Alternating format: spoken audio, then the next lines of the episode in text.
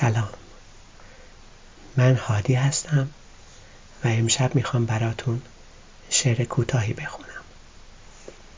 اینجا پادکست قصه های خوابه و این قسمت قسمت دوم سوره تماشا اثر سهراب سپهری.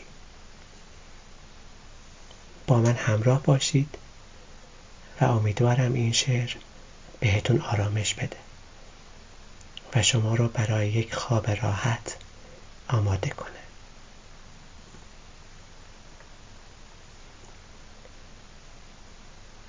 به تماشا سوگند و به آغاز کلام و به پرواز کبوتر از ذهن واژهای در قفس است. حرفهایم. مثل یک تکه چمن روشن بود. من به آنان گفتم آفتابی لب درگاه شماست که اگر در بگشایید به رفتار شما میتابد. و به آنان گفتم سنگ آرایش کوهستان نیست. همچنانی که فلز زیوری نیست به اندام کلنگ. در کف دست زمین گوهر ناپیدایی است که رسولان همه از تابش آن خیره شدند. پی گوهر باشید. لحظه ها را به چراگاه رسالت ببرید. و من آنان را به صدای قدم پیک بشارت دادم. و به نزدیکی روز و به افزایش رنگ. به تنین گل سرخ. پشت پرچین سخنهای درشت.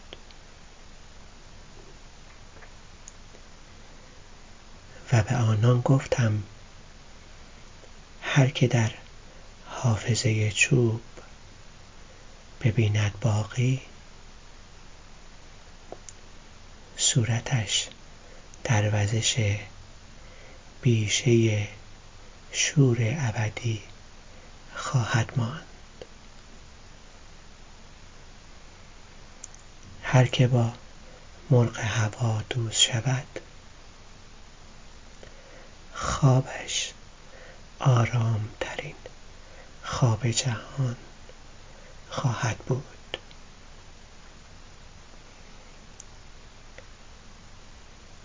آنکه نور از سر انگشت زمان برچیند میگشاید گره پنجره ها را با آه زیر بیتی بودیم. برگی از شاخه بالای سرم چیدم. گفتم چشم را باز کنید. آیتی بهتر از این می‌خواهید؟ میشنیدم که به هم می‌گفتند. سحر می‌داند. سحر.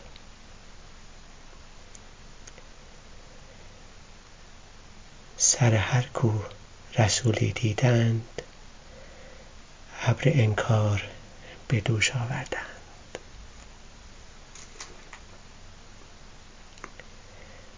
باد را نازل کردیم تا کلاه از سرشان بردارد خانه هاشان پر داوودی بود. چشمشان را بستیم. دستشان را نرساندیم. به سرشاخه هوش. جیبشان را